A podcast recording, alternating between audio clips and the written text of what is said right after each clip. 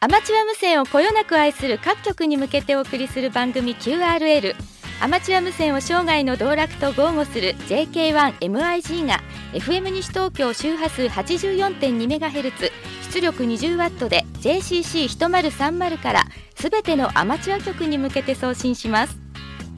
この番組はアマチュア無線のことなら何でもお任せスカイタワー西東京のアマチュア無線ショップ FB サウンド田無がお送りします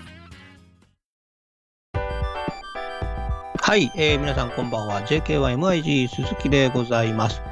えー、今日は2月15日、614回の、えー、QRL の時間でございます。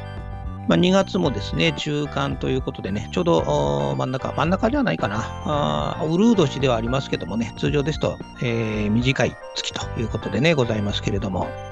さあ、先週はですね、えー、関東 UHF コンテストっていうのがね、ありまして、えー、この周波数はね、430から上の周波数帯ということで、えー、非常に賑やかにね、えー、参加をされている皆さん方、たくさん移動運用その他、いろんなところからね、波を出していたようでございますけども、えご参加をされた皆さん方いかがでございましたでしょうかね。まあ、これ毎回思うんですけどもね、1200メガまではだいたいいつもワッチができるんですけど、それ以上の周波数っていうのは、残念ながら、えー、免許も下ろしておりませんし、設備もないので、えー、ワッチができないんですけど、まあ、最近ですと、えー、話題の、え IC905、ね、えこれをお求めの方はですね、え上の方の周波数帯までワッチができるということで、え非常に今回、この1200から上の周波数っていうのはね、割とどうだったんでしょうかね、賑やかだったんじゃないかなと思うんですけどね、どうでしょうかね、ちょっと気になるところでございますがね、えー、参加をされた方がもしおられればですね、えー、番組宛ての方に状況など教えていただきたいなというふうに思います。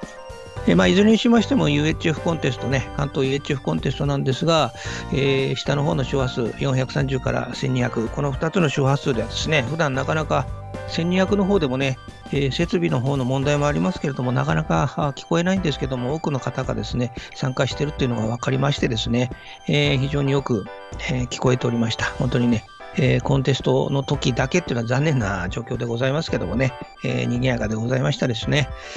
えー、ご参加のね、皆さんいかがだったでしょうか。はい、というわけでございまして、それでは本日の QRL 早速スタートしたいと思います。アマチュア無線のことなら何でもお任せ。FB サウンド田無はスカイタワー西東京に併設されているアマチュア無線ショップです。リグやアンテナアクセサリー類の販売。アンテナ工事は大型タワー建設から小型アンテナまで。どんなことでもお任せください。QRO 変更申請のご相談から無線局登録点検に至るまで全て対応が可能です。皆様のご来店をお待ちしております。QRV はい、それでは QRV コーナーね、お送りしたいと思いますが、まあ、冒頭でお話しした通りね、関東 UHF コンテスト、この UHF コンテストっていうのが非常にね、高い周波数での運用ということで、えー、2.4、5.6、そして10ギガ、ね、こういった周波数帯での、えー、参加ができるということでございますが、実際この辺の3つの周波数帯っていうのはまさにね、未知のバンドでございますんでね、どんな感じになってるのかさっぱりわからないんですけれども、えー、どんな感じだったんでしょうかね。まあ、905、ね、ここのところ、えー、お客様の方からね、えー、提供の FB サンドたなし、こちらの方にもご注文いただいているようでございますがね、一時期やはり新しい無線機ということで、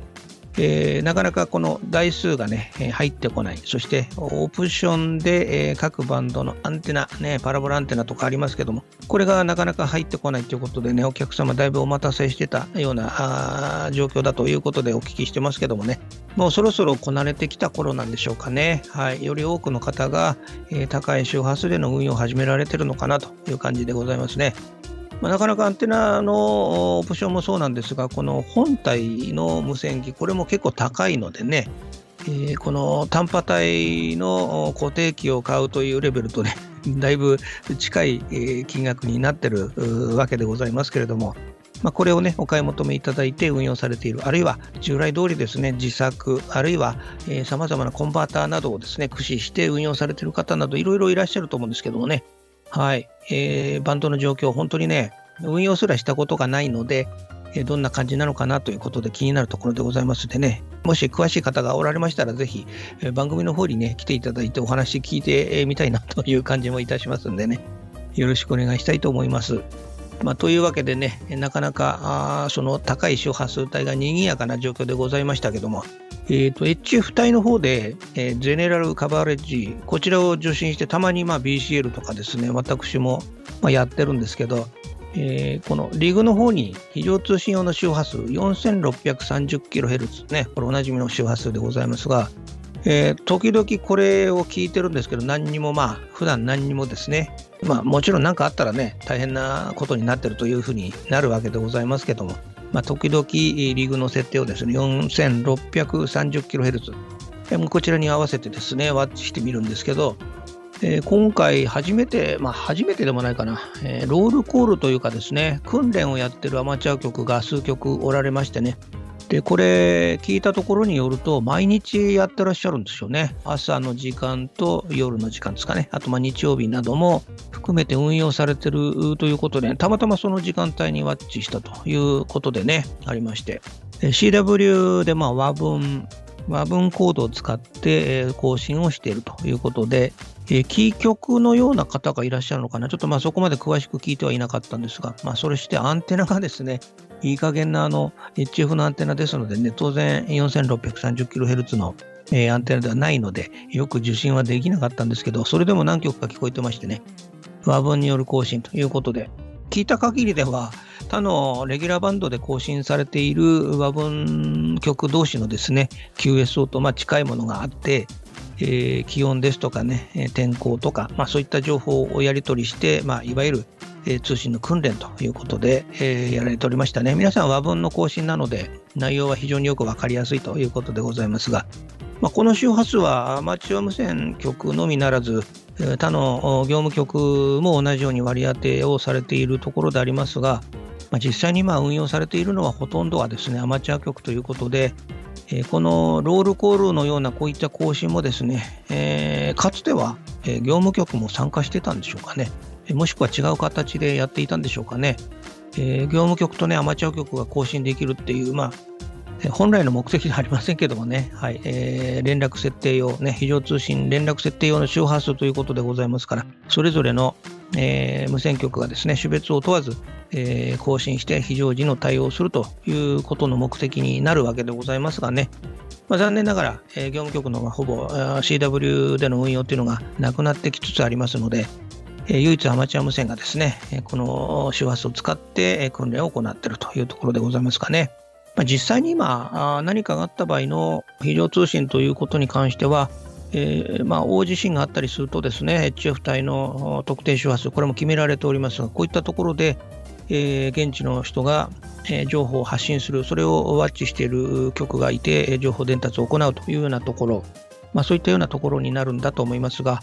かつてよりですね、この 4630kHz の周波数、これ免許をされている方結構多いと思いますし、えー、運用をね、実際されている方もおられますけども、こういったところがあるということでね、まあ、ぜひ一度聞いてみていただければというふうに思います。まあ、アンテナもですね、まあ、3.5メガのアンテナをお持ちの方はですね、それを使ってこう、まあ、受信できたりとかはすると思いますが、まあ、送信まで行きますとね、結構大変なのかなという気がします。いろいろ調べてみますと、4630kHz、これあの受注生産になるようですけど、まあ、例えばアンテナメーカーですと、ラディックスさん、えー、とそれから、えー、第一電波工業さんはですね、このスクリュードライバーのアンテナ、ね、これを使って、まあ、長さ調整しましてね、えー、非常通信周波数、えー、4630も運用できると、こういうようなもの、こういったものがあったりしますので、まあ、これらを使って運用されているか、あるいは4630ですと、えー、ダイポール貼るにも結構長いですよね。まあ、そういったところでですね、運用されている方もそれぞれいらっしゃるのかなという気がいたします。えー、ワッチをするとですね、かなり強力に入ってくる信号もあったり、えー、それからまほとんど聞こえないという、ね、方もいたり、まあ、アンテナを変えればもう少し聞こえるのかもしれませんが、えー、まあそういった方々がですね、えー、更新の内容としては普段の斜めがあるいは他のバンドでも行われている和文での QSO とまあほぼ近い形で情報交換という意味で、えー、やりながら通信の訓練を行っているということですね。非常用周波数ということなので、えー、フルスペックでですね運用できるっていうのが、まあ、非常時にはそれ果たしてあるのかなっていうのもね、ちょっと考えてみるといろいろ感じますよね。まあ、そういう意味で、え仮設のアンテナで、えなんとかこの周波数出てっていうような形で運用して、お互い更新して訓練するというようなこともありなのかもしれませんしね、まいろいろかと思いますけど。はいまあ、いずれにしましても、受信だけではね、えー、問題ないと思いますので、受信できる方はですね、和文のモールスコード、これを受信練習するのにも、え、ちょうどいいかと思いますので、えー、ぜひぜひ一度ね、こういった周波数もあるということでお聞きいただきたいというふうに思います。えーまあ、リグによっては非常通信モードに切り替えるとこの4630で送信ができるという形になっていると、まあ、多かれ少なかれ他の、えー、他のメーカーさん含めて全部がそういう形になってるんだと思いますけど、えー、4630以外の周波数へ、え、合わせるともうこれはもう送信ができないというふうに、ね、なってるんだと思いますけどもね免許をされている方はそういう形で申請をされてるんだと思いますけどねなかなかこの電波を出して運用されているというまあ、訓練という形でね、運用されている方はいらっしゃらないのかなと思います。まあ、他のバンドと違いましてね、実際にここでアマチュアのように、えー、更新してどうのこうのってそういうわけではありませんのでね、あくまでこの訓練ということで、これ、ね、毎日やってるんでしょうね。でも毎日参加してる方もね、もちろんいらっしゃいますし、初めての方もね、ある程度ワッチをすればどういうことで、えー、やればいいのかっていうのも分かると思いますのでね、まあ、そのうちぜひ、えー、免許が下りていればですね、チャレンジしても良いかなというふうに思います。まあ、ワッチだけでも、えー、和文コードが分かれば、もしくは練習中の方はですね、受信してみていただきたいというふうに思います。まあ、最近本当にいろんな形でですね、自然災害、本当に巨大なものが多くなってきまして、まだまだこれから、え、新たに発生する、あるいは発生する可能性が非常に高くなっているというね、こともありますので、まあ、我々としてもですね、やはりこういった周波数をもとより、さまざまな周波数帯で、え、非常通信周波数決まってますので、まあ、こういうところの運用する意味とかですね、また発生するところ、発生していないところ、双方でですね、どういう協力ができるかとかですね、どんな情報交換がいいのかというようなことも含めていろんな想定がですね、頭の中で、えー、訓練ができるかと思いますのでね、えー、時々そんなこともですね、えー、思い浮かべながらワッチもしていただくといいかなというふうに思います。まあ、災害は発生しないことにね、え、越したことはないんですけれども、もし、え、発生をしてしまった場合の、え、対応ということでね、普段、え、時々でもいいのでね、え、お考えいただければなというふうに思いました。はい。というわけでございまして、本日 QRV コーナー以上でございます。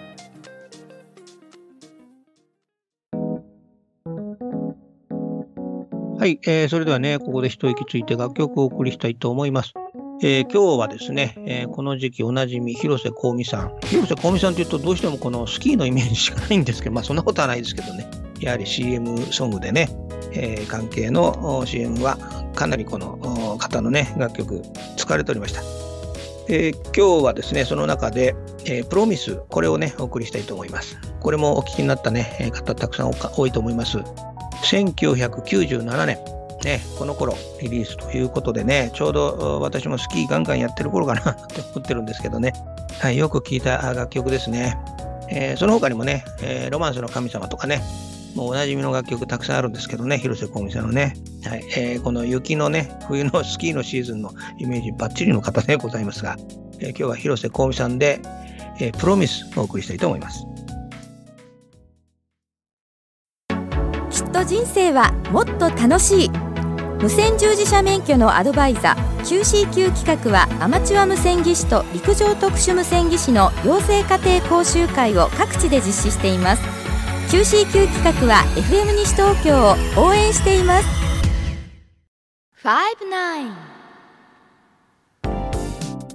はい、えー、それではね、59コーナー今日もね、たくさんメッセージいただきましてありがとうございました。今週はね、結構ね、えー、Twitter 並びに Facebook の方からもね、メッセージいただきましてありがとうございます。いろいろとメッセージありがとうございます。えーまあ、結構ね、あの多い時と少ない時があるのでね、はい、どういうあれで波があるのかわからないんですけどね。はい、いつも本当にね、ありがとうございます。さあ、今日まず最初の方はですね、この方は、えっ、ー、と、キュッテッチお名前それとないですね。えー、マイタさん。えー、マイタさんですね。ありがとうございます。えー、599回記念 QSO パーティー楽しみということでありがとうございます。えー、この中でえー、長時間の更新が加点というのが非常に興味深いです。えー、最近では 599BK あるいは FT8 などのように短い QSO が主流となっている中でこのようにロングの QSO をするというのはなかなか機会がないので今回この企画をきっかけにロング QSO もたまにはいいかなということで楽しみにしています。えー、ファイナルを送っているのにさらに話が伸びてしまうというパターンも結構ありますが、まあ、こちらの都合もあるのでそろそろ切り上げたいという時などでも長々と話を進められてしまうとなかなか終わらないというようなことがありそれも電話モードでの更新の楽しみで、えー、あります。えー、コンテストはロング更新で得点を稼ごうかと思います。ということでね、ありがとうございました。えーまあ、この規約は発表しているんですけれども、この中でロング QSO はね、加点しますということで、10分ごとに加点をするということなんですけどね、前回も行ったこの番組のコンテスト、この中で、えー、長時間、これ何時間やられた方かな、1人いらっしゃいましたね、びっくりしましたけどね、まあ、おそらくこれは趣旨を双方でお話しし合ってですね、ずっとやってたのかなと思いますけどもね。はい、まあ、その若い頃というかね、昔はローカルとね、夜な夜な朝まで更新したなんていうのはありますけどもね、まさにそれに近い状態だったようでございますけどもね、はいまあ、今回もね、そういう方がいるのかなということでね、楽しみでございますけども、えー、こちら開催がですね、えー、本日ですね、15日から開催ということでございますね。ぜひお楽しみいただきたいと思います。前田さんもね、ぜひ頑張ってください。えー、そして抽選会、これもね、ぜひ参加していただきたいと思いますよ。えー、ご希望の方になります。ま、ほとんどの方希望されるんだと思いますけどね、えー、抽選会参加ということができますのでね、えー、ぜひそちらも楽しみにお待ちいただきたいと思いますが、はい、このコンテスト15日、本日からね、開催をしております。はい、えー、ありがとうございました。さあ、次の方はですね、この方は島根599中井さん。よろしいですかね。ありがとうございます。えー、古い FRG7 で BCL を時々楽しんでます。FRG7 ね、えー、設計にもございますね。後期型でファインチューニング付き。この、そうですね、FRG7 は前期型だとこのファインチューニングがついてないんですよね。で後期になるとこのファインチューニングがつくということなんですけど、えー、この方は中波放送で AM がメインなので、ほとんどこのチューニングは使いませんと。まあ、それもありますね。アマチュア無線を始める前にこの受信機を使って BCL やってました。でそれまでは3バンドのラジオでワッチしていましたが、12MHz まででしたので BCL ラジオでは他のスカイセンサーやクーガーが欲しいと思っていたところこの受信機が販売されるようになり、えー、お金を貯めて購入することにしました。それを今も使っています、えー、短波ラジオとは比較にならない操作性と周波数がおおむね合わせられるのがすごく便利に感じた頃を思い出しました。今から45年以上も前ですが、未だに使えるってのは素晴らしいです。他の家電では考えられない、えー、お書きになってますね。どうも中井さんありがとうございました。えー、島根599さん、島根の方ですかね。えー、ありがとうございます。ま、BCL ラジオね、当時その、まあ、番組でも時々お話ししてますが、短波ラジオとかね、放送を聞くにはやはり HF の無線機も確かに受信ができるんですけど、BCL ラジオなどでですね、ゆっくりこう受信するのは一番音もよくまろやかに聞こえていいのかなっていうのもありますけどね。まあ、通信型受信機っていうね、いう方をよくしてましたけど、まさにこの FRG7 なんかもそうですよね。えー、このラジオというか受信機が出始めたの創世に45年以上、もっと前かもしれませんけどね、はい、私もこの無線機、受信機が出始めて、どうしても欲しくてですね、なかなか買えなかったんですが、ようやく買えて、え、聞いたときには嬉しかったですね。まあ、SSB、CW もですね、BFO 付きのラジオだったんでよく聞こえてたんですけど、まあ、それとは比べ物にならないほどよく聞こえまして、斜めがをよく聞いてた記憶があります。懐かしいですね。時々今も電源を入れてますけどね、やはりこういったものですと、えー、海外の短波放送ね、日本語放送もだいぶ少なくなっちゃいましたけどね、えー、お聞きするっていうのはいいかもしれませんね。中井さんどうもありがとうございました。どうぞ大事にね、使っていただきたいと思います。中身も非常に簡単、簡単というかですね、えー、複雑な構成ではないので、まあ、部品の調達ができれば、ご自身でも部品の交換などできるかと思います。ぜひね、そういった時にもチャレンジしていただきたいというふうに思います。アナログのえー、機械っていうのはこういうのがいいですよね。今の HF のね、素晴らしい無線機、それからまあ他の無線機もそうですけど、蓋を開けてもこれはもう手がつけられないというのばっかりなんですけどもね。はい、昔のね、こういった時代の受信機、ラジオもそうでしたけどね、非常にいい状態ですよね。懐かしいです。はい、どうも中井さんありがとうございました。また受信状況など教えていただきたいと思います。えー、それでは続いてのね、えー、メッセージでございますが、えー、JI2PZH てっさん、あ、てつやんさんですね。ありがとうございます。えー、クリップアートンは結局できませんでした。えー、このクリップアートンね、大騒ぎでしたけどね、各バンドモードはお祭り騒ぎでした。えー、とても当局の設備では無理だったということで、パイルを聞いていましたが、ご本尊は時々入る程度でした。F8 も時々見えていましたが、呼べるスポットもなく、えー、クリッパートンは10年ほど前のフェリでは14、21、28でそれぞれ更新済みですが、今回もチャレンジしたのですがね、えー、皆さんは FT8 での更新がメインだったのでしょうか ?RTTY もですが、デジタルの需要が多いんでしょうかね？私はまだまだ SSB、CW ですら未更新が山ほどありますので、先は長いです。ということですね。ありがとうございます。えー、クリップアートはね、10年ぐらいごとに、ちょうどあの、太陽黒点の活動のね、サイクルの一番ピーク前後でね、プリペディションがありましてね、前回も10年ほど前にありましたけども、えー、あの時は結構強く入ってた記憶がありますけどね、今回どうでしたかね。えー、私のところでも何回かワッチしましたけど、まあ、結局3バンドぐらいで更新したぐらいですけど、FT8 がね、1つだけ取れたんでよかったんですけど、FT8 はすごいですよね。最初の頃は本当に出る隙間がなかったんですが、ペディション後半になってきますと、だんだん皆さん、お腹がいっぱいになってきたせいか、少しずつ空いてる周波数がね、えー、見えてきたので、参加をしてましたけどね。はい。抽選会も大変ですよね、探すのね。はい。はい、というわけで、哲也さん、えー、ね、いろいろなバンドチャレンジされたということでございますけどね、まあ、こういうチャレンジができるのがね、また醍醐味ですよね。なかなかあの更新してすぐあっという間に 当たり前のように更新ができるっていうね、まあ、ビッグガンステーション、ね、えー、アンテナも設備も、えー、素晴らしいものをお使いになってればですね、えー、それほど苦もなく更新ができるんでしょうけども、なかなかそう そのように恵まれているえー、局はなかなかいないと思いますけれどもね、ましてやあの住宅街などで、ね、当局もそうですけど、同じように、えー、運用されている局っていうのもね、多くいらっしゃると思いますけどもね、難しいところでございますけどね、まあ、そういう中で FT8 っていうのは、他のバンドモードとは比べて、えー、パイルアップでもまあほぼ抽選会なのでね、そういう意味では勝ち目が少しは出てきたかなということで、そういう部分もあって人気が増えてるモードなのかなと思いますけども、まあ、それにしてもね、非常に賑やかでございましてね、えー、いっぺんに呼んでる曲が70曲、80曲も出てきますと、もうそれだけでも呼ぶ気がなくなっちゃうんですけど、そんな感じで見ておりました。はい、どうも、哲也さんありがとうございました。またね、他の DX ペディションなどでもどんどんチャレンジしていただきたいなというふうに思います。また成果をぜひ教えていただきたいと思います。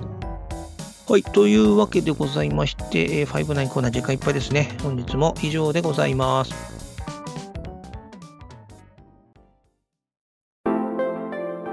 はい、えー、というわけでね、あっという間のエンディングでございますがね、えー、今日は冒頭の方で、えー、4630kHz のね、話題もお送りしましたけどね、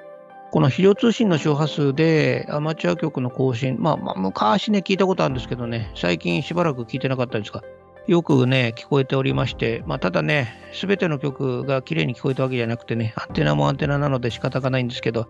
まあ、やはり和文の更新で、えーまあ、情報というのを、まあ、気温と天気、えー、というような感じで、まあえー、いつもの和文更新と、ね、同じような感じの状況でございましたけども、えーまあ、こういった周波数帯があるということだけでもね、思い出していただくといいかなというふうに思います。え、そしてそれぞれのバンドにもですね、非常用の周波数が決まっていますので、災害が発生した時などはですね、運用には十分ご注意いただくというね、ことでございまして、お気をつけいただきたいと思います。まあ、アマチュア無線がね、この普段はこういった通信で使われている、まあ、普通の更新で、えー、皆さん楽しまれているんですけど、まあ、やはり無線通信そのものがね、いろんな形で利用ができますし、でましてやこのアマチュア無線を運用されている皆さん方よくお分かりだと思いますけども、えー、中継局があったりとかですね、えー、まあ、デジタルモードもちろんありますし、いろんな形でですね、画像通信やられている方もいらっしゃいますし、まあ、あらゆる通信方法が取り込まれていますので、まあ、いざという時には、やはりできる限りのことをですね、考えられることをですね、えご協力させていただくというのも、アマチュア無線ね、これの中の一つかなと思います。まあ、そういう意味でも、え普段ね、なかなかこの運用しない周波数帯とかですね、え運用したことがない周波数もあるかもしれませんが、まあ、今回のように 4630kHz の運用状況なども時々ワッチされるのもね、非常にいいかなと思います。まあ、そしてあと、いつも思うんですが、ハンディトランシーバーとかですね、なかなかあの電池、あるいは充電切れが結構多くてですね、何かあった時には、えー、充電ができない状況ということもなりかねませんのでね、やはり、えー、バッテリー関係はですね、時々チェックしてですね、大丈夫なような状況にしておくというのもね、一つの方法かと思います。はい。というわけでね、備えあれば憂いなしということでございますが、なければない方がいいんですけどもね、なかなかそうもいかないというところでございますね。はい。ぜひ皆さん、えー、お考えいただきたいと思います。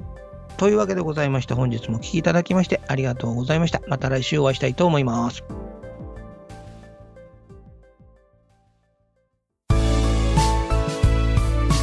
この番組はアマチュア無線のことなら何でもお任せ。スカイタワー西東京のアマチュア無線ショップ FB サウンド田無がお送りしましたそれではまたお会いしましょう。ありがとうございました。こちらは JK1MIG 鈴木でした。73&88 さようなら。